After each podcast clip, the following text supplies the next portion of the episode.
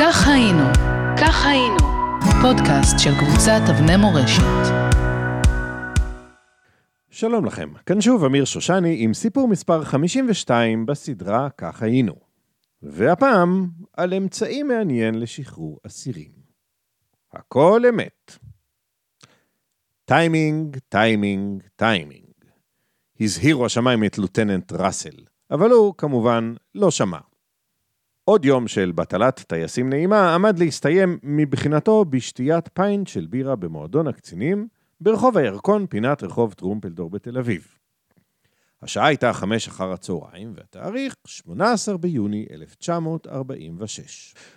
עוד הלוטננט חוצה את הכביש לעבר המועדון, יצאו ממנו שני אנשים, נופפו כלפיו באקדח ורמזו לו במרכאות שעליו להיכנס פנימה. רסל הניח שבנסיבות הללו ציות לאקדח שלוף יכול לחשב התנהגות סבירה, ונכנס אל המועדון. בינינו הוא גם היה קצת צמא. בפנים המועדון בדיוק הסתיימה תקרית חטיפה, כשארבעת הקצינים הבכירים ביותר בשטח, כולם אגב קפטנים על פי דרגתם, נצטוו להתלוות לחבורת אקדוחנים עבריים. רסל לא עניין את החוטפים מפאת דרגתו הזוטרה, הוא היה לוטננט. ואילו היה מזמין לעצמו בירה במקום למהר לצאת מהמועדון בשנייה שעזבו אותו החוטפים, הוא היה חוסך מעצמו נפילה בשבי. לצערו, הוא פרץ החוצה בהתרגשות רבה כמה שניות מוקדם מדי, וכך נתקלו עיניו ב5 חוטפים שבדיוק היו בדרכם להימלט מהמקום במונית שחורה. החוטפים יכלו להרוג אותו כמובן, אך למזלו הם לא בדיוק רצו לשפוך את דמו. לכן הם פשוט לקחו אותו כבן ערובה נוסף, לטובת המתקת גזר דין המוות שניתן 5 ימים קודם לכן, כנגד יוסף סמחון ומיכאל אשבל. ברקע הדהדו הוראותיו של מונטגומרי, כן כן, אותו גיבור שהביס את רומל והציל את הארץ מכיבוש הנאצים. מסתבר שמונטגומרי הזה לא מי יודע מה אהב יהודים.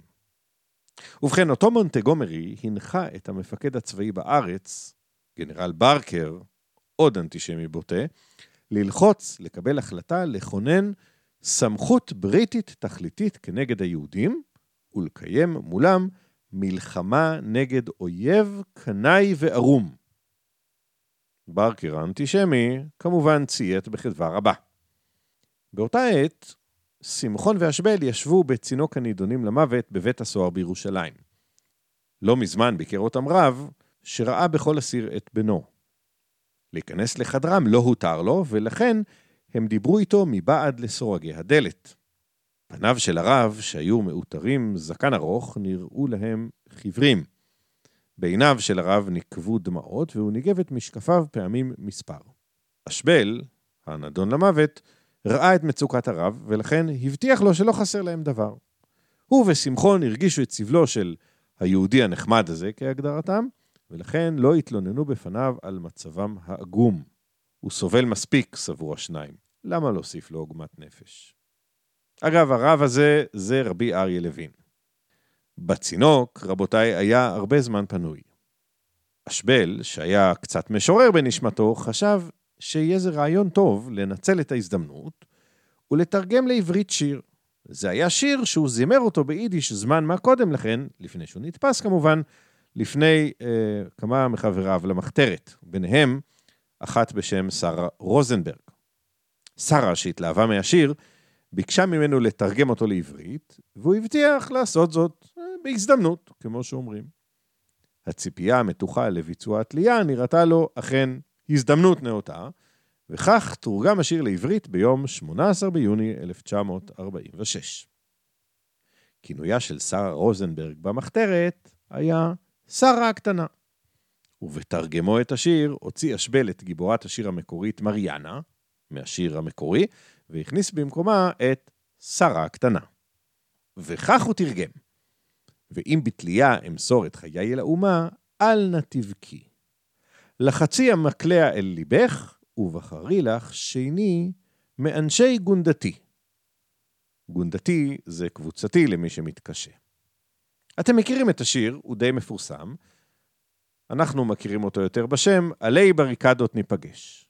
ננאי נאי ננאי נאי נאי נאי נאי נאי.